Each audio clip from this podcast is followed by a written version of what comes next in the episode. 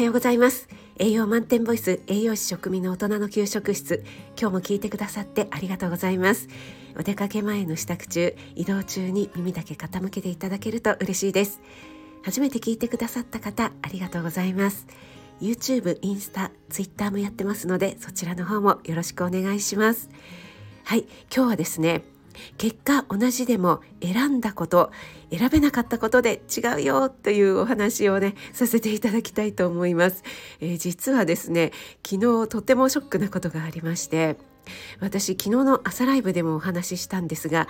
ネットで予約していた本を借りに図書館に行きたかったんですよねそして昨日はとってもお天気良くて暖かかったのでウォーキングもしたかったし、えー、あとね今日お天気が崩れるっていう予報なのを知っていたので、えー、ちょっとね買い出しとかいろいろ行きたいところがあったんですね。午前中から髪とか顔とかを一応整えてですね、えー、着替えてさて出かけようという時になってあれ？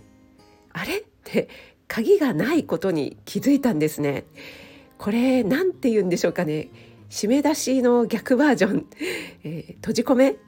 軟禁状態っていうんですかね。鍵を持たずに出てしまって帰ってきたらあれ？鍵がない。家に入れない。っていうお話はよく聞くんですけどもその逆バージョンなので鍵がないから外に出れないっていう状態でですねまあ、たとえ30分とか1時間にしても開けっぱなしでね鍵をかけずに家を出るっていうのはやっぱり怖いじゃないですか。ということで結局図書館にも行けずウォーキングにも行けず買い出しにも行けず窓の外からね。あいいお天気だな。とねちょっとねいいお天気を恨めしく思いながら一日家の中で過ごしたわけなんですがその時にふと思いました。私結構家にずっと一日いるっていうのも苦痛じゃないタイプなんですよね。それは外にも出れるし家の中にいることもできる。その選択権が自分にある中で私は今日は家にいることを選んでいるという状態だから苦痛じゃなかったんだなと思いまして